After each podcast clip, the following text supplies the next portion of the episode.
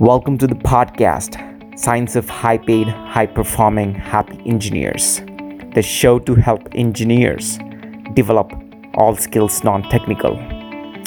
My name is Aditya Gute, and I'm a speaker and a performance coach for engineers to transform them into rock stars because I believe there's a rock star hiding inside each one of you, and it just needs to be brought outside to uncover your full potential as an engineer.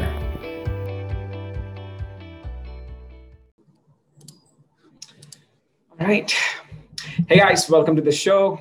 We have April Wenzel. April Wenzel is an international keynote speaker and the founder of Compassionate Coding, a conscious business focused on training technologists in emotional intelligence and social responsibility. She spent the previous de- de- decade as a software engineer and technical leader at various firms in Silicon Valley, building products in such fields as healthcare, education, and user research. Through speaking and training, she's a tremendous speaker. By the way, you have to check her check out her uh, videos on YouTube. She now plants seeds of compassion in tech communities around the world. Away from the keyboard and the stage, she enjoys gleaning fruit running ultra marathons and baking tasty vegan retreats. That's so cool. I, I, I uh, I'm mostly vegan, not 100%.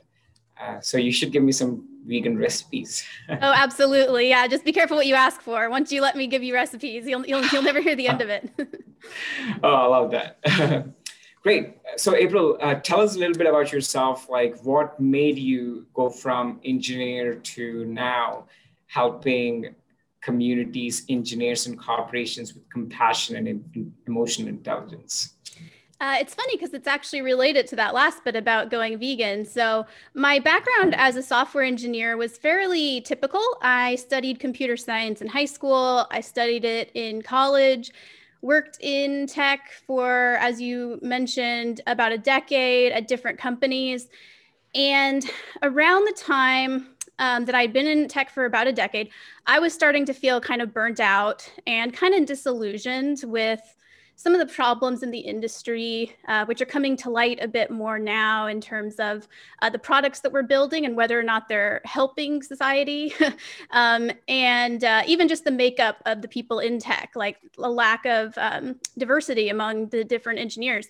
And so, uh, along with that, so the personal kind of burnout, addition to disillusionment, at the same time I, I went vegan and so through going vegan i learned about compassion which is you know this idea it was a very rational uh, concept in the way it was presented to me which is that which appealed to my engineer brain uh, which is that compassion is really just about understanding the pain and suffering in the world and wanting to alleviate it which to me seemed very consistent with engineering because we're trying to solve problems uh, and those problems are causing people suffering and so uh, it seemed very consistent with that. So I was like, you know, I think that what's missing from tech is like a very firm understanding of compassion and what it can do for our own well being and for the well being of our users and society in general. And so that's when I started my company to spread this idea of this rational compassion that I had learned about uh, to help people become better engineers and just to become happier, um, more, uh, you know, um, uh, fulfilled people. Yeah, totally. So this uh, compassion, how, why should an engineer be compassionate? Yeah, so it seems uh, counterintuitive. I think when I first started my company, Compassionate Coding, uh, people would say, "Isn't that an oxymoron, uh, compassion and coding?" Because it seems contradictory.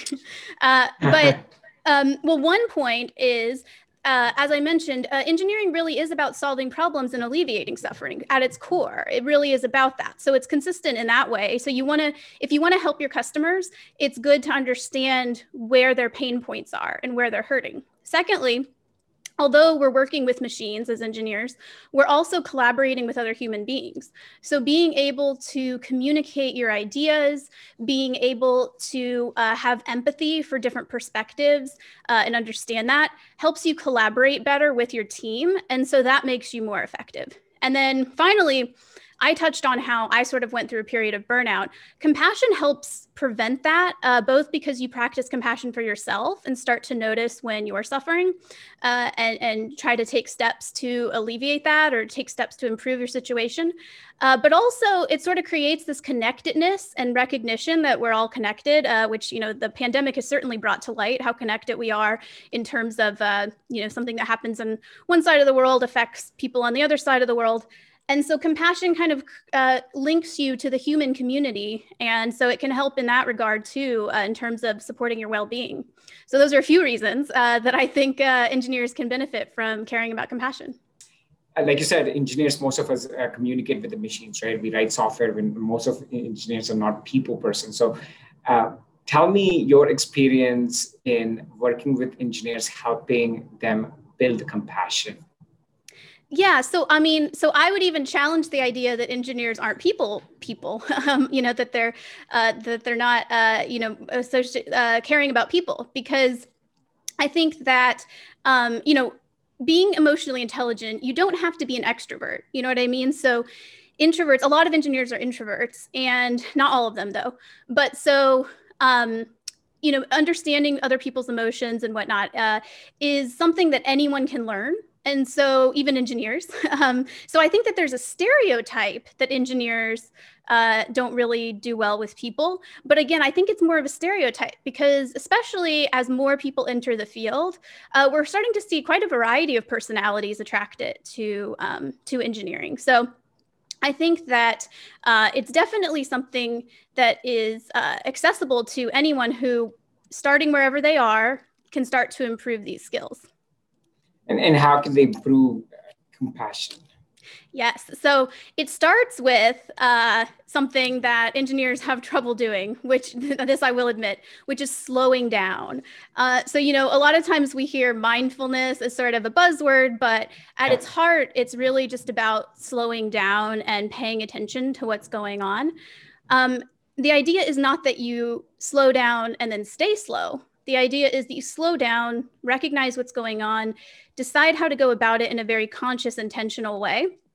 And so, with where, how this comes into emotional intelligence is it takes slowing down to a more human, not machine pace in order to notice how the people around you are feeling notice how you're feeling uh, notice if you know if if a lot of times as you start to like edge on the on the border of burnout you can feel it in your body you know your body feels exhausted but you can only notice that if you tune into it. So you know stopping and taking a few breaths i think is like it sounds simple but i think if more engineers did this on a regular basis it could be life changing so i think that's the first step is just slowing down in order to recognize and then um, the other side is just while you're in that place of being more mindful, being more present in the moment, paying attention to the people around you. So you can start, you can even practice this like out in the world when you're waiting in line at like the grocery store. Just like take a moment when you're, you know, already having to wait in line. Think about the people in that line with you. Think about what their lives might be like, you know? Um, it's also helpful when you're feeling frustrated. So if you're like, gosh, this person's so slow and they're taking forever and you get frustrated, think, huh i wonder you know if they're uh you know um struggling with something at home and maybe like that's why they're distracted and that's why that you know whatever it may be. And so using your imagination to try to think about you know what kind of things are other people dealing with? Or your coworkers you know if they're slow to deliver something or uh, you know if they seem in kind of a snappy mood uh, try to at least imagine what might be happening in their life that's causing that. And you may not know but even just taking a moment and imagining can help open your heart open your mind and feel a little bit more compassion.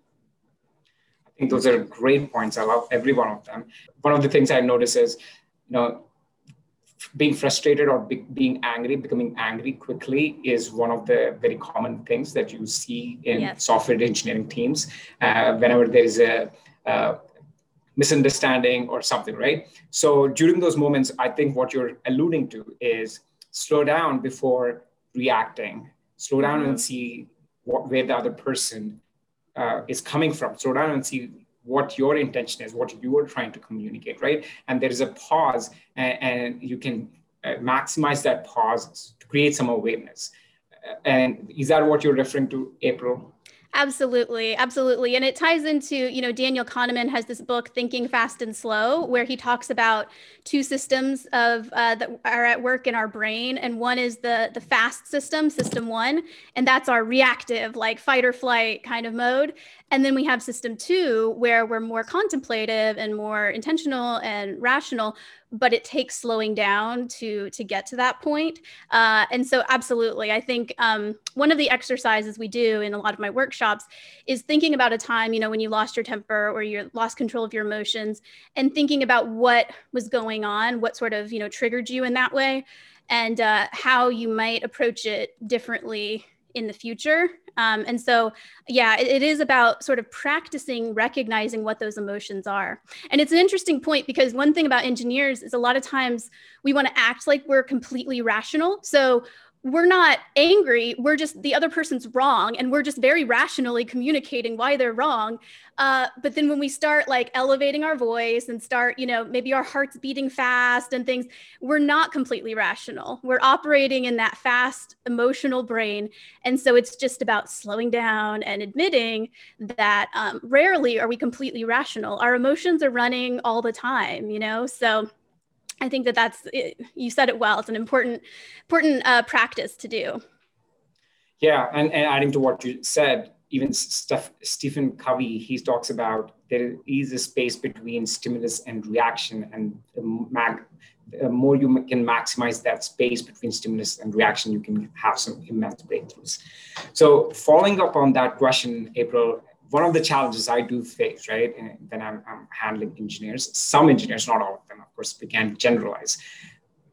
They tend to play down the feelings, the importance of going deeper into their feelings. Sometimes, you know, as a coach, I've asked them questions if they want to uh, dig deeper into a certain situation. They're like, "No, I, I don't want to talk about my feelings." So, what would what's your response like to those engineers who completely avoid feelings, have judgment about talking about it?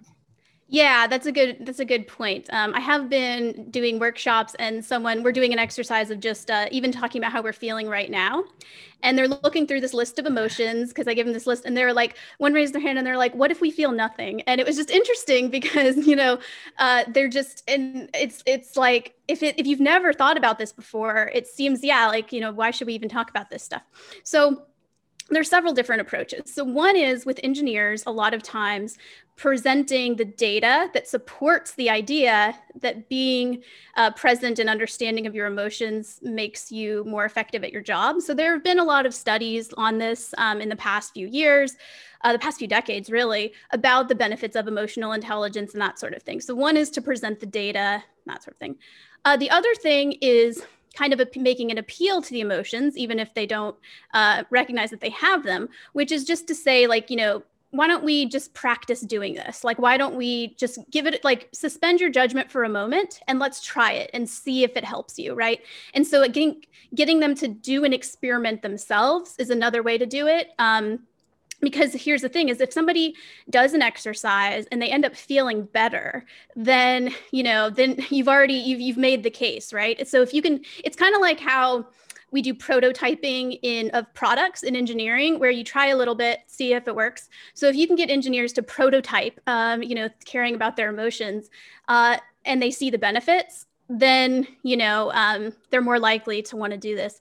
And then the other thing i would say though with all of that is that you you know you can't and you you wouldn't want to force people into this. So um, and i know you don't either but it's something that i think some people are not uh, it's a sort of subtlety. It's like I talk about compassion, but I would never try to force compassion on people, like say, you must be compassionate, because then I'm not being compassionate, right? So, in a similar way, it's like nobody wants these sorts of skills forced on them. It's it has to really be a conscious choice, and so you can present the data, you can um, you know show people how this can help them, but at the end of the day, uh, you know, we all have the power, personal power, to make the choice of whether or not we want to pursue these things. And so I do respect that too. And I'm sure you do too. Like some people, uh, you know, they'll have to come to it in their own time. And that does happen, um, you know, where I'll hear from someone like years later and they're like, oh, I finally get this. I finally see why this is so important. And uh, so I think um, part of doing this work is making peace with that, that I don't have control over other people's behavior. I only have control over my behavior. And, uh, and then, you know, I do my best. I plant seeds of compassion, as I put it. And uh, that's really all we can do. I like forcing feelings. I tell people, let's talk about your feelings, bro. yeah, yeah you support that. I'm sure that works really well. yeah, for sure. But but uh, you know, I, I think I, I, like a couple of things, which is that you know you use the the engineering language, right?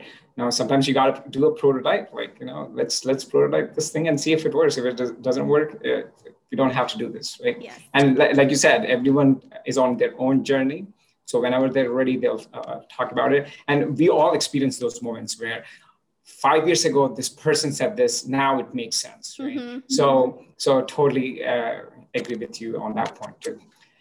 You also spoke about April 10 years uh, after 10 years you experienced kind of uh, burnout right mm-hmm. and, and, that's the point where most engineers experience burnout after five to it kind of starts at five it yeah. becomes like yeah. really serious at 10 so why is that what, what do you think that happens uh, well, so many things, but um, I think one thing is just the way the culture is set up uh, there's a never ending stream of things that you could be working on, right? So, um, because we're used to, again, used to working on machines, machines work very quickly. And so we can almost treat ourselves like machines. Like we should be able to crank out stuff really quickly.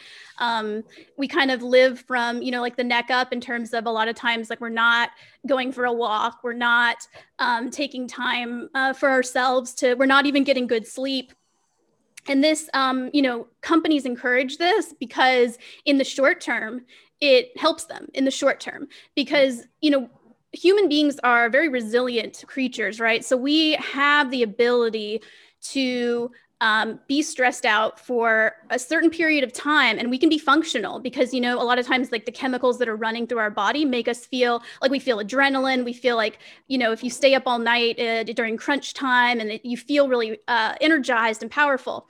The problem is that eventually that accumulates and then uh, you get to a point where you either burn out or you at least notice the signs of burnout that you're getting close um, and so I think it's the culture of this like trying to prove yourself, trying to compete all the time, and companies incentivizing that by like if you end up staying till three in the morning they're like oh like april's like you know such a such a hero on this team. She's staying till three in the morning. And so then i'm like oh i want to be a hero. And then everyone else is like oh we want to be heroes too.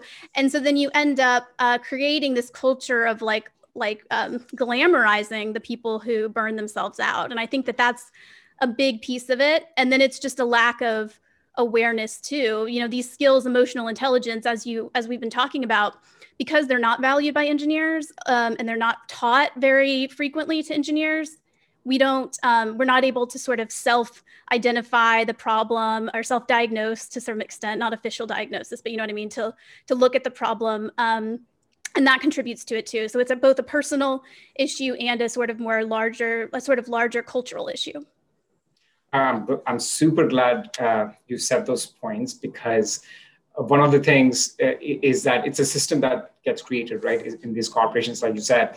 Um, you know, uh, you know, th- those people who are, who are like working hard, uh, they're doing like 3 a.m. in the morning every day. These are the people who are being rewarded. They get promotions. They get applauded for their hard work. So everyone want to be that person, mm-hmm. and and it, it becomes that um, that culture and over time you, you, you, can burn out really quick yep absolutely you also spoke about lack of diversity in, mm-hmm. in these engineering teams would you like to speak a little bit about that Sure. I mean, just all from my perspective, I'll share that. So, um, you know, as a woman engineer, I noticed that there there weren't a lot of other women engineers, you know, and then as I started to uh, become more conscious of that, and the lack of diversity along other lines, the lack of, of people of color on a lot of teams, the lack of um, LGBTQ plus like community um, on teams or whatever it may be, an underrepresentation of certain groups. And then you start to see some of the cultural issues and you start to like see the connection between some of the unhealthy culture uh, phenomenon and then how that relates to not creating a welcoming environment for people with different perspectives and different backgrounds. And so for example, when we have stereotypes ruling the day in terms of what a you know good engineer looks like or does, then what we can do is um, we use that stereotype as a filter and it ends up creating this um, very unwelcoming environment for people who fall outside of that stereotype in whatever way. But you know i'm not an expert on, on this side of things but that's just one thing that i noticed um, you know from my perspective in the industry. Yeah. So uh, what do you think about indian engineers um, again, uh, talk about talk about not being an expert. I feel like uh, I don't think that there's any way for me to stay in my lane and answer that question. the reason why I ask is I, I know that's an uncomfortable question, but you know when when I when people see me right in America, they they ask me if I'm an engineer because if you're an Indian, they assume, and you're in America, they assume you're an engineer. So I'm always curious uh, how the perspective of an Indian engineer is uh, from an outsider perspective? Um, that's an interesting question. So I really I try not to make like uh, you know generalizations about about groups yeah. of people, and so. Um, you know I, I, really i don't have like a, a, specific answer to that question but i think that um, you pointing that out does point out a problem with this stereotyping right because um, it does happen to be that you're an engineer right but um, but you know i'm sure that I don't know. I know that when people make assumptions about me, like just based on what I look like or what they think about me, I don't really like the way that feels. So I don't know. Like, what do you think about it?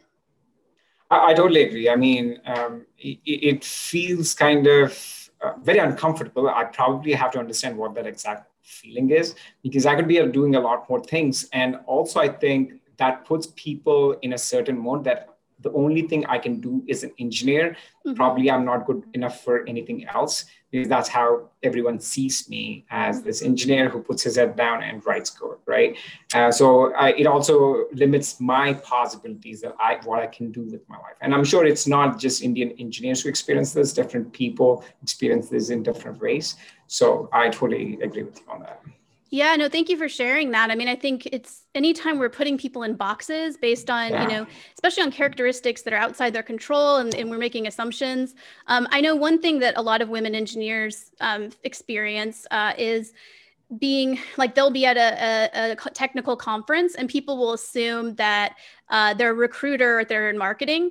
And anytime I give this example, I like to say there's nothing wrong with those roles. Those are great roles too. But it's interesting that people assume that the women couldn't be engineers, that they must be other roles. And again, it's just, it's not that one's better than the other, just like an engineer versus other roles that you could have. It doesn't mean, you know, it's not that one's better than the other. It's just, let's not take these shortcuts. And I think that ties back to the whole fast and slow thinking. Like that's our stereotyped fast brain thing, putting people in boxes. And I think that if we can stop doing that, I think that we can you know we can have more compassion and more understanding for people's uh, you know full the full like uh, variety of people's um, uh, you know choices and their own authentic self. And i think that that's that's the goal. I see it as.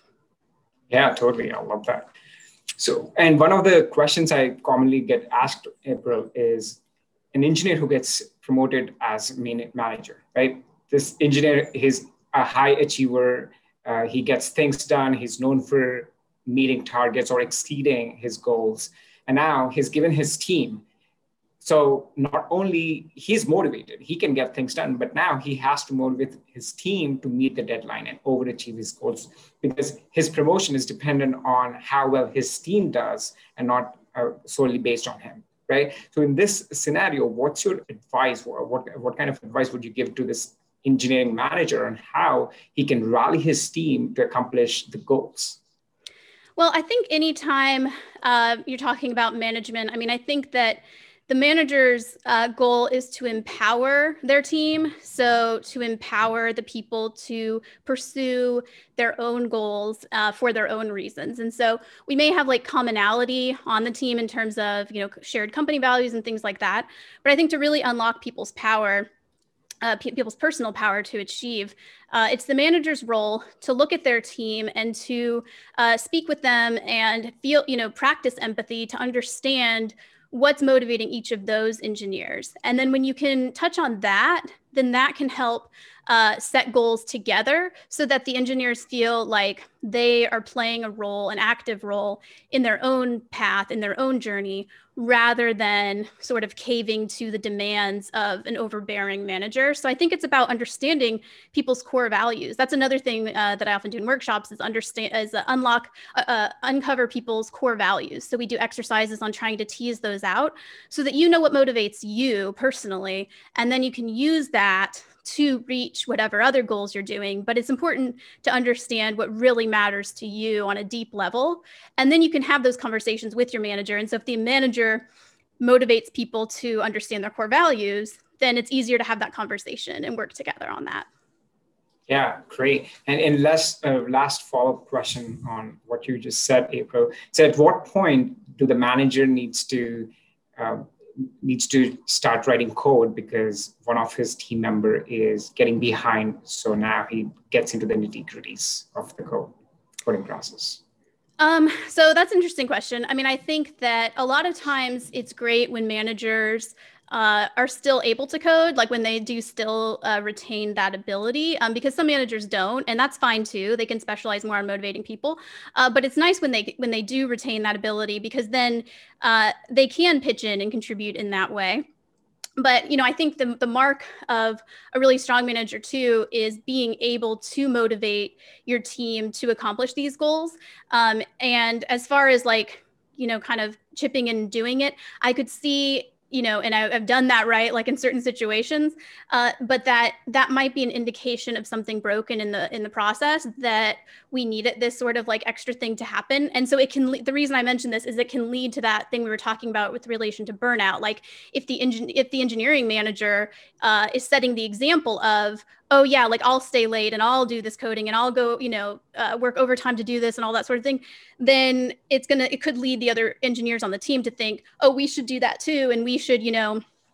So i think that there's a balance between helping out helping reach these goals but also balancing taking care of yourself and not not burning out by trying to overcompensate for something that's broken in the process.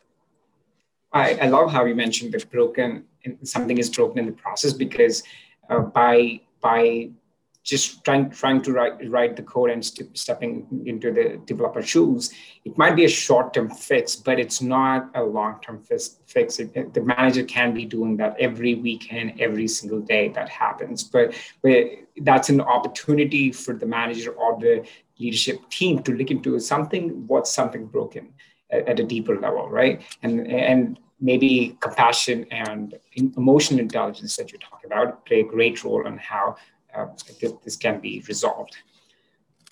Any final thoughts, April, before we close this session?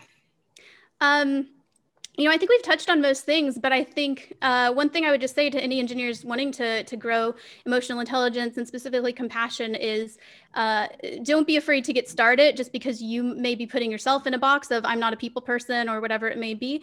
Uh, th- these skills are accessible to anyone who wants to practice them, and they do have a lot of benefits. And I think that they can help you uh, throughout your lifetime. And you know, becoming a compassionate human being is is a lifelong project, right? And so mm-hmm. it's not something that um, you do one workshop and then you're compassionate. Um, it's something that we all grow uh, for our whole lives. Um, and similarly, engineering, it's like we keep learning, and it's a similar thing to emotional intelligence. So I would say start small and uh, yeah, and be kind with yourself through the process.